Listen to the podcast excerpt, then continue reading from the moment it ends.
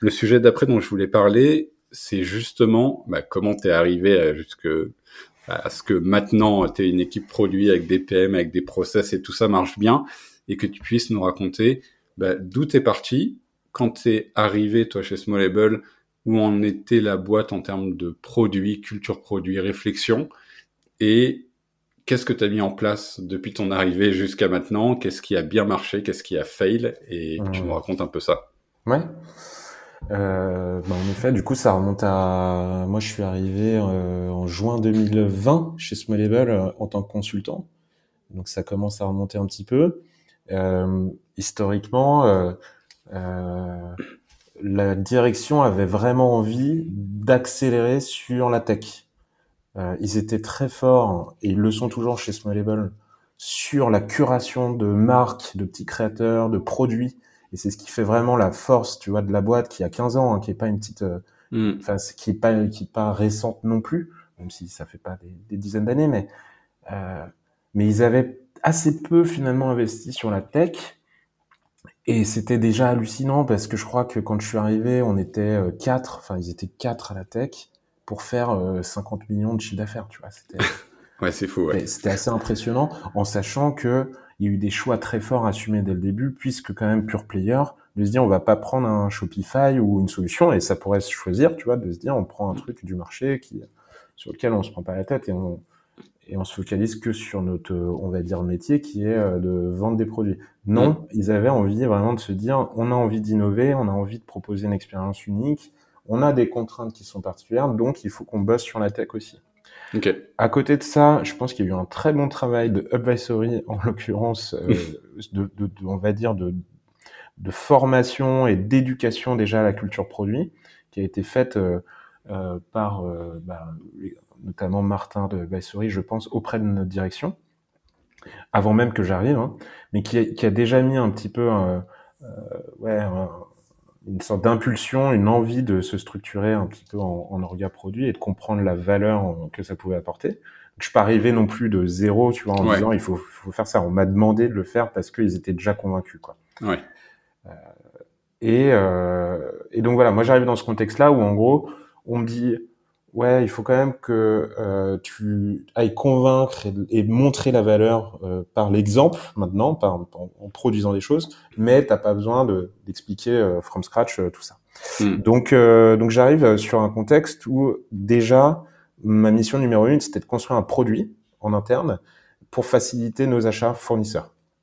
On achète des centaines de milliers de produits par an. historiquement, c'était géré avec Excel. C'était une pagaille sans nom. Euh, euh, pas mal de problématiques de centralisation de données, pas mal de problématiques de, de, mise à jour de data, parce qu'en fait, ça paraît simple, mais euh, tu vois, tu as des problématiques de TVA, tu as des problématiques de... On, achète dans plusieurs devises, donc de taux de conversion. Bref, je ne vais pas aller plus loin là-dessus, mais tout ça pour dire que mon but, c'était de construire un produit là-dessus et d'essayer de montrer un petit peu finalement la méthodologie grâce à ce produit-là. Et, et, juste quand tu dis euh, vos achats en interne, c'est les produits que vous achetez à des créateurs et que vous revendez ou c'est vraiment vos achats genre euh... Non non, les achats euh, fournisseurs ouais. Donc euh, ouais. quand je dis fournisseurs, c'est les créateurs, les marques. Ouais, ouais. Euh, c'est vrai que c'est la particularité peut-être que je j'ai pas précisé, je me souviens plus en intro, mais Smallable n'est pas à proprement parler une marketplace puisque hmm. en effet tous les produits sont achetés, stockés et revendus dans les quatre coins du monde. Okay. Il y a une partie qui est faite un peu en dropship, c'est-à-dire que les, ce sont les marques qui expédient directement, mais pour une grande majorité des, des produits, c'est nous qui gérons le stock, l'expédition, la livraison, etc. Ok. Donc ça nécessite énormément d'achats et c'est une part très très importante en fait du métier, hmm. euh, puisqu'on achète en plus dans la mode, donc euh, un an ou deux ans à l'avance, tu vois. Ouais. Euh, donc tu dois savoir ce que tu achètes et t'as pas intérêt de te planter. Euh, donc ça nécessite euh, beaucoup d'analyse de données, beaucoup de centralisation, beaucoup de suivi en fait, parce que ça prend du temps. Euh, on achète parfois des marques qui n'ont même pas encore produit vraiment leurs leur, leur jouets, leurs vêtements, etc. Donc bref, c'est un vrai métier pour le coup que j'ai appris avec pour le coup énormément de discovery en interne,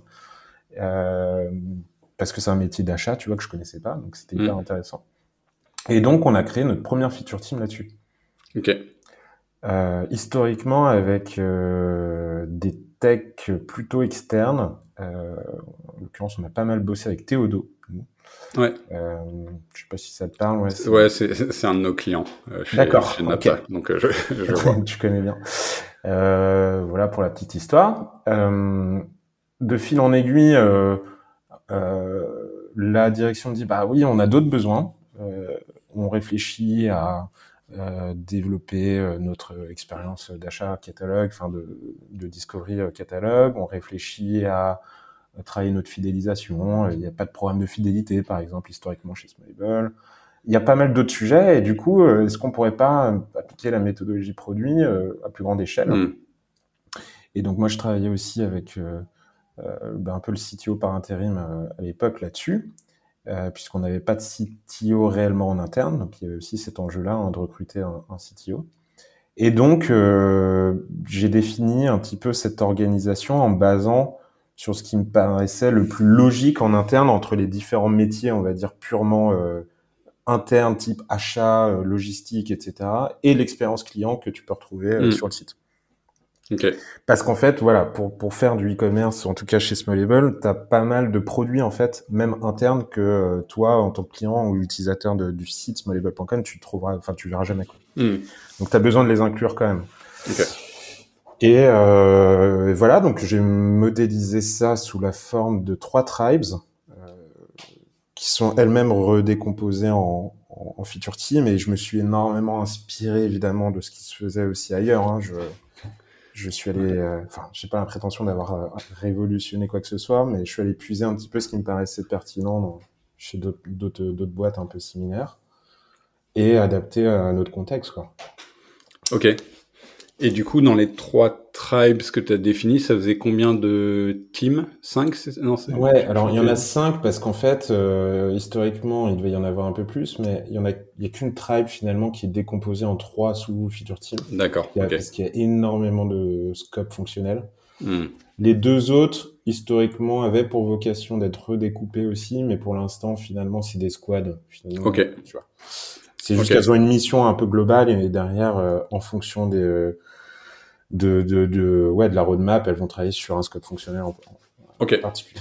Et ensuite, on a deux équipes transverses, donc data design et core. Ouais. Donc, euh, core, euh, comme beaucoup d'orgas ou qui, vont- qui vont gérer plutôt les enjeux très tech. Et moi, j'ai choisi de mettre data et design ensemble. Déjà parce que on n'a pas les moyens chez Smallable d'avoir des designers pour chaque équipe, pour chaque Mm. squad, et que ça me paraissait pertinent d'avoir un product data analyst et product designer qui bossent ensemble, notamment euh, sur les enjeux de discovery, etc. Ouais. Et qui ait une vision 360 de tout le, de tout le parcours, donc qui sont pas rattachés à une équipe en tant que telle. euh, Ok, je comprends. donc on a commencé comme ça et après on a fait quelques adaptations, mais globalement euh, euh, c'est ce qui a fonctionné pendant très longtemps chez Smallable. Euh, même encore aujourd'hui, même si voilà il y a, il y a pas mal de- d'enjeux de, de, de structuration en ce moment, mais, euh, mais voilà c'est globalement le- l'organisation que tu as en, tête- t'as en tête. euh. Ok, ça marche. Et alors, juste pareil, mini aparté, je pense que quand t'as tes trucs, Ah, ça, bloque ton. Pardon, pardon. Il n'y a pas de souci. Ouais, J'ai des tics de. C'est normal. Et donc, en gros, t'es arrivé, on va dire, plus ou moins en tant que first PM sur un produit interne où t'avais donc construit plus ou moins une squad et un produit. Là, tu poses une orga sur le papier en disant, bah, je vais faire trois tribes, il y aura plusieurs équipes. Et après, ça s'est passé comment? Ça a été du, on recrute tout ce monde-là et on y va, ou euh, ça s'est fait petit à petit? Alors non, ça s'est fait petit à petit. Euh, déjà, euh, euh, pour recruter, euh, c'est pas si simple. Hein, euh, surtout Ouais. quand euh, en fait euh, tu t'es pas une scale-up méga réputée euh, dont tout le monde parle. Et ça va rejoindre peut-être le dernier euh, sujet qui est euh, la gestion un peu du personal branding, etc. Mais en fait, nous, Smallable, euh, les gens un connaissent pas la plupart du temps parce qu'on communique pas non plus de manière, euh, tu vois, pas des pubs de Smallable dans le métro. Euh, et en plus de ça, on n'est pas euh, historiquement euh, assimilé à une boîte tech. Donc, euh, Ouais. pas si simple, tu vois, de, de vendre le projet. euh, euh, vraiment, ça a été très compliqué au début.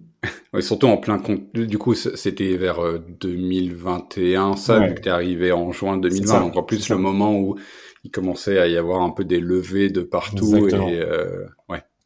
Ouais, c'est ça. Donc pourquoi euh, moi en tant que PM, alors que tout le monde me demande, je vais, euh, je vais chez toi, euh, je te connais pas, je connais pas la boîte, vous vendez des trucs pour enfants. ouais. Euh, donc c'était un vrai enjeu, mais ça a pris euh, son temps et ça a marché en fait petit à petit. Donc ce qu'on a fait, c'est qu'on a déjà recruté deux premiers PM qui sont arrivés en janvier. Et c'est pour la petite histoire. Ce qui est drôle, c'est qu'ils sont salariés avant moi en fait en interne. Ah oui, ah bah oui. Donc ils ont plus d'ancienneté que moi, euh, puisqu'il y en a notamment un qui est encore là, l'autre est, est, parti pour pour de nouvelles aventures, mais donc, euh, donc voilà. Ensuite, euh, moi, j'avais besoin très rapidement de mettre de la data parce que, pareil, d'un point de vue data, c'était euh, assez peu développé, en tout cas à l'époque. on a fait un énorme boulot pour le coup sur la data en collaboration avec les autres data analystes des autres départements, mais en product data, il y avait zéro. Hmm. On avait beaucoup de données business, BI, etc. Un peu marqué, tu vois, sur l'acquisition, sur ce genre, évidemment le panier moyen, le taux de transfo, les trucs basiques, mais sur le parcours on-site, il n'y avait rien. Donc j'avais besoin de mettre ça vite en place. Donc c'était, euh, je crois, mon troisième recrutement. Et ensuite, euh, bah, petit à petit, euh, voilà, d'autres PM, product design, product design assez vite aussi. Euh, mais euh, je voulais pas aller trop vite non plus parce que, bah, évidemment, le but c'était d'expérimenter et pas de décevoir trop rapidement les PM. Mm. C'est un peu le risque dans ce genre de contexte. Et, euh, et c'était pas simple et on a fait pas mal d'erreurs et euh, on a appris. Hein, je, je, enfin voilà. Je, non. Donc, pour répondre à ta question, non, on l'a pas fait en one shot. Euh, souvent, on s'est pas, on s'est fait accompagner hein, par des cabinets de recrutement, euh, etc. Pour, pour, nous aider à vendre le projet aussi, tu vois. Et pour gérer le temps, en fait, il y avait quand même beaucoup, beaucoup d'entretiens à passer. J'ai dû passer, euh, je pense, dans trois ans, une petite centaine d'entretiens, je pense. Ouais, ça peut prendre beaucoup, beaucoup, beaucoup de temps. Les, la, partie euh, screening, euh, tu fais tes premiers entretiens. Euh. Ouais. Tu vois, gestion, j'ai dû rédiger tout le process d'onboarding puisque c'était. En fait, je suis aussi dans un contexte où c'est un nouveau métier. Donc, hmm. les gens en interne sont dépassés, quoi. Tu vois, donc il faut à la fois euh, expliquer ce que c'est que le métier, tout en recrutant des gens qui sont là pour euh, pour faire ce métier-là dans un contexte où ils n'ont pas envie eux de passer leur vie à expliquer ce qu'ils doivent faire, tu vois. Ouais. Euh, tu dois jongler entre de la formation en interne pour pas que dans le parcours de recrutement, typiquement, ils se disent ah mais moi je sais même pas ce que c'est qu'un product manager ou product manager qui va être hmm. recruté. et en même temps, voilà, définir les trucs de base, donc bah je sais pas, les grilles salariales, ça, ça, ça, prend quoi en salaire un PM chez Smallable, tu vois Ouais. Euh, le process d'onboarding, euh, euh, le product case, tu vois, j'ai dû rédiger un product case. Euh, bon, j'ai fait ce choix-là, en l'occurrence, je sais que c'est un peu remis en question aujourd'hui, mais nous, c'est toujours le cas, hmm. même si en ce moment on recrute moins, voire plus. Euh, mais en tout cas, euh, voilà, tous ces trucs-là, c'était génial à faire, mais on a énormément itéré parce qu'on a fait pas mal d'erreurs. Et, sur ces erreurs, ce serait quoi pour toi les plus grosses erreurs que vous avez faites? Bah, Je pense que euh, on a eu énormément d'ambition et de product from the book, tu vois, le côté un peu théorique euh, qui était trop mis en avant trop tôt. Un exemple très concret, je pense que les méthodologies de priorisation, elles étaient, quand j'y repense, elles étaient complètement déconnectées de la réalité. Euh, euh, à l'époque, quand tu arrives en, en, en, 2021 chez Smallable, il faut savoir que déjà le mot priorisation, euh, enfin c'est un challenge quoi. Tu vois, c'est de se dire ah c'est pas celui qui a le plus haut titre dans la boîte ou qui parle le plus fort qui a sa feature en premier, c'est pas ça. Du coup. Euh, Ouais, je me souviens de réunions lunaires où en fait on essayait de mettre en place tu sais, du RICE ou ce genre de choses avec des personnes qui, euh, tu vois, qui comprenaient rien à ce qu'on faisait quoi. Euh, ouais je pense qu'on allait trop vite sur des, des choses comme ça, on allait trop vite sur... Euh, en fait, j'ai l'impression que quand tu es dans ce genre de contexte, ta mission numéro une, c'est de rassurer déjà, en sachant délivrer, tu vois. Mm.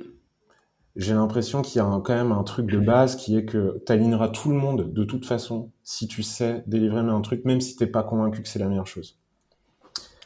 Ouais, je suis très d'accord. Je pense que C'est ce que j'allais dire en, en écoutant euh, comment l'équipe s'est construite et le fait que tu aies 15 choses à, à, définir dès le début, les process RH, le carrière passe des gens, les grilles salariales, le process de recrutement, machin. Effectivement, ce qui aligne les gens et ce qui compte, alors c'est d'avoir de l'impact sur les utilisateurs, certes, mais déjà si tu arrives à shipper euh, des features, euh, t'alignes quand même pas mal de monde et tu dis, ok, bah, il y a quand même un exemple que le truc qui marche. Ouais, c'est ça. Et... en fait, tout le monde t'attend là-dessus. Non, en fait, le, problème numéro un en fait de la boîte euh, quand tu arrives dans ce genre de contexte, c'est euh, en fait on a personne qui arrive à shipper des trucs, c'est le bazar, on a de la dette technique, euh, mm. les features elles sortent pas. Euh, et en fait, c'est ça que tu dois résoudre en numéro un. Tu vois, et je pense qu'on s'est un peu éparpillé sur essayer de résoudre tous les problèmes en même temps. Ah, on sait pas gérer la data, on sait pas faire de la discovery, on sait pas euh, comment prioriser nos personnages, on sait pas comment. Ok, mais tu peux pas tout faire. Ouais. Du coup, j'ai essayé de jongler sur trop de trucs en même temps et du coup, ça crée de la déception à tous les niveaux parce que les PM, tu leur vends euh, de la stratégie, euh, tu vois. Et puis à cette époque-là, tu étais obligé de faire rêver un peu aussi, tu vois. Donc euh, bah là, il se retrouve à dire ah mais comment ça, j'ai pas mon mot à dire sur euh, ce qui est sur la roadmap des trois prochains mois. Bah ouais, mais bon, t'arrives dans un contexte où euh, on, attend des trucs depuis deux ans, donc forcément. donc eux, ils sont un peu frustrés. Donc peut-être, tu vois, pas survendre des choses et être assez cash aussi sur le contexte. Hmm. Avec le recul, est-ce que je les aurais vraiment embarqués? En même temps C'est ça qui est compliqué à savoir, mais mais voilà, on a eu des grosses discussions là-dessus. Ça frustre évidemment euh, les parties prenantes parce qu'au final, euh, tu te plantes de niveau de discussion. Tu vois, euh, nous, il y a eu un niveau parfois émotionnel sur certains sujets parce que juste, ils étaient déjà attendus deux ou trois ans avant, tu vois. Ouais. sur des features. Et donc, on se plante de niveau de discussion parce que quand toi, tu as un PM qui vient d'arriver dans la boîte, déjà, on sait pas trop quel est ton métier et pourquoi tu es là. Et tu arrives en, le mec ou, euh, ou la nana, elle arrive en disant non mais attendez, euh, euh, c'est pas du tout ce qu'il faut faire, vous comprenez rien, etc. Alors que tu as quand même une dizaine de personnes qui ont de la seniorité et qui ont mm. bossé dessus depuis deux ans ou qui réfléchissent à ça. Donc, tu vois, tu crées des confrontations qui sont pas bonnes, même si dans le fond, le PM a tout à fait la légitimité de remettre en question les choses, c'est plus comment t'amènes ça. Quoi. Ouais, bien sûr. Qui est d'ailleurs, je trouve, le problème, en tout cas le reproche qu'on peut faire souvent aux consultants en product qui alors peut-être que ça a changé, j'avoue que j'ai pas eu de consultant nous dans la boîte depuis quelques années, enfin j'en ai jamais eu d'ailleurs, mais avant où ils pouvaient avoir une approche effectivement très théorique et arriver avec euh, ben voilà le produit ça se fait comme ça et vous ça fait 15 ans que vous faites du développement mais en fait vous savez pas comment vous le faites, euh, vous avez pas les bonnes euh, méthodos et je vais vous apprendre la vie. Et effectivement avoir cette approche là et les gens se disent en face mais ouais pourquoi il, nous prend de haut et ça bloque et ça frustre tout de suite toutes les parties prenantes et c'est hyper contre-productif. Ouais, c'est pas simple. Hein. Euh, moi, je pense que une des plus grosses qualités, un des plus gros soft skills des, du PM, mais dans, le produit au sens large, ça doit être l'empathie et de comprendre un contexte et les problèmes de tes parties prenantes. Mm. Il faut pas partir du principe que tu es plus intelligent qu'elle. Euh, peut-être que c'est juste une question de méthodologie, mais au final, on a des objectifs communs. Il faut que tu arrives d'abord à comprendre comment tu, tu peux avoir une vision commune. Ouais. Plutôt, et ensuite, tu peux euh, challenger et créer de la confrontation et des, des débats. Ok. Et j'ai l'impression que c'est hyper important. Et, euh, et, en effet, quand tu es consultant, et je peux en parler, hein, parce que je suis passé euh, pour le coup de consultant interne, bah, c'est radicalement différent et j'ai fait des mm. erreurs là-dessus. Oui, j'ai fait partie de ces mecs qui font des slides théoriques en se disant de toute façon, dans un an, je suis parti ou six mois, je suis parti. Ouais. Euh, je peux dire qu'entre euh, ma petite presse, bon, qui n'était pas une petite presse, parce que j'ai présenté ça quand même à plus de 100 personnes au moment où, où je devais le faire, de l'organisation produit avec tout le pourquoi on fait ça, etc. Mais en ne sachant pas une seule seconde que j'allais devoir le mettre en place. c'est complètement différent que quand tu te retrouves en réunion avec euh, tous les top managers à dire pourquoi ça marche pas, pourquoi au final vous délivrez pas votre truc? C'est bien beau vos squads, vos feature teams, vos machins, mais en fait nous on attend euh, le truc quoi. Ouais ouais ouais. Oui et puis euh, effectivement quand quel... enfin tu, tu, peux pas passer des mois à dire non mais attends on fait une discovery euh, bien dans les règles de l'art et tout alors que quelqu'un te dit mais moi ça fait 5 ou 10 ans que je connais ce business je sais exactement qu'il faut faire ça. Bah ouais. alors c'est c'est toujours compliqué à gérer ça ouais clairement. Ouais, non c'est sûr. Ok. Ok donc, des on va dire des, des erreurs sur le fait que trop éparpillé, peut-être trop de choses d'un coup et, et, pas arriver à mettre, à y aller un, étape par étape pour acclimater, acclimater pardon, les gens à ce bah, changement justement de, de, culture. Ouais, je pense, je pense qu'il y a eu ça.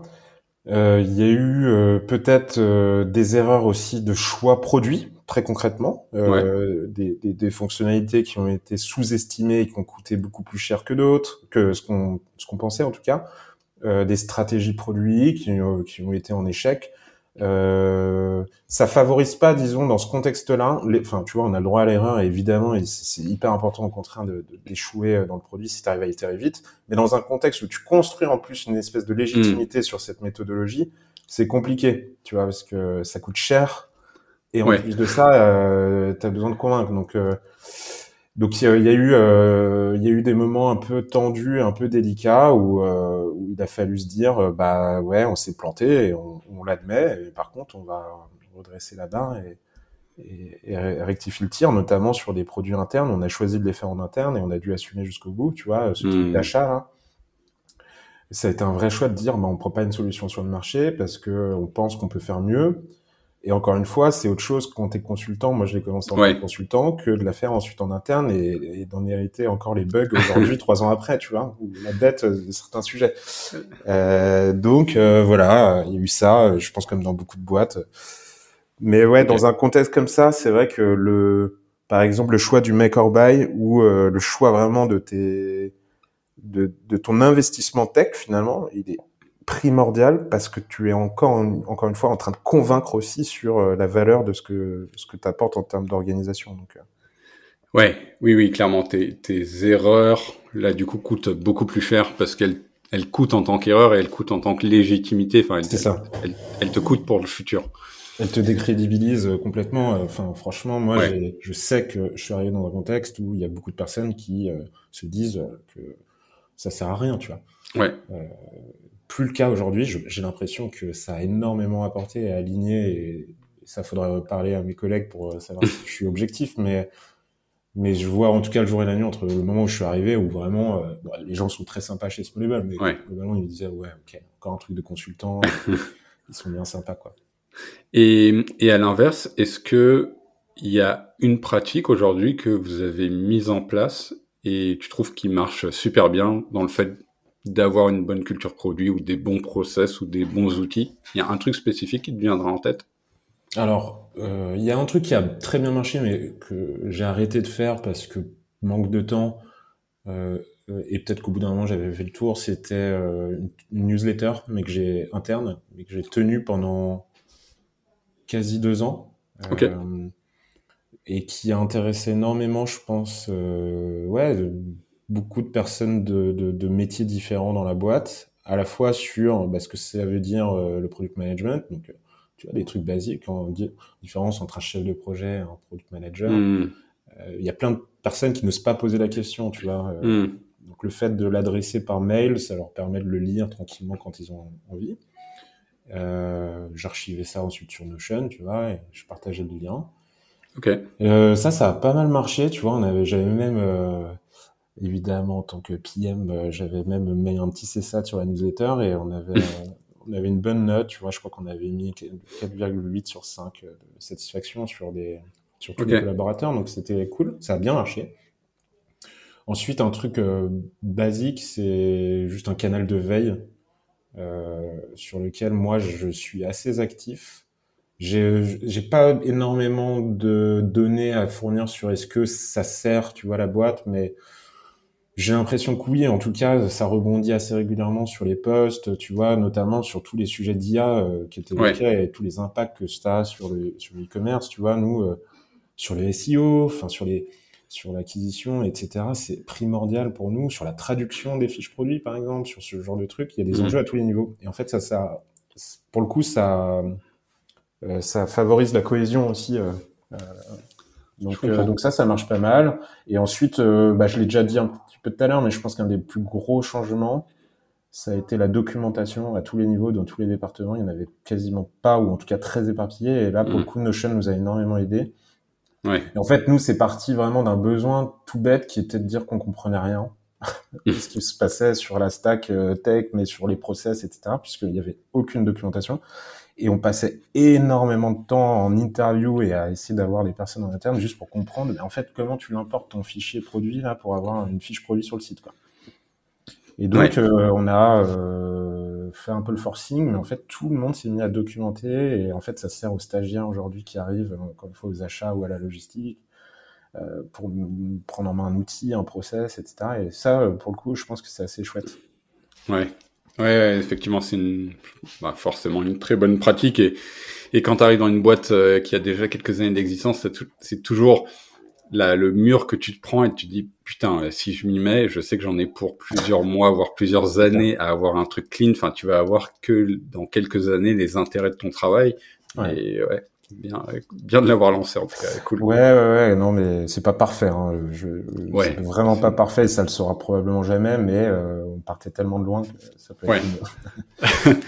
ok euh... ça et peut-être dernier point euh euh, bah après, il y a rien de très très innovant. Hein. Je, je, réfléchis aussi à nos auditeurs, mais euh, la data, si si, la culture de la donnée. Euh, euh, mm. Nous, on a un channel maintenant data sur Slack qui n'existait pas avant, sur lequel on partage beaucoup d'apprentissage, surtout. Ouais. Euh, et on, on, favorise le fait de partager cet apprentissage à tout le monde pour que tout le monde progresse aussi sur cette culture et euh, pour essayer de parfois aussi casser des idées reçues ou des espèces de biais qu'on a, encore une fois en tant que tous utilisateurs du e-commerce. Ouais. Euh, donc ça peut être tout simplement dire qu'on a augmenté notre taux d'usage de la search et que la search en fait c'est quatre fois plus de conversion que une session classique. Euh, donc, ça vaut le coup de faire du merchandising dessus et donc de dire aux équipes métiers, ah, euh, venez, on essaie d'améliorer ça, etc. Donc, euh, tu vois, c'est ce côté partir de la donnée aussi plutôt que de juste notre instinct. C'est ouais. pas mal aussi. Ouais, il a lié aux impacts business que ça peut avoir dans la boîte. Exactement. Trop bien.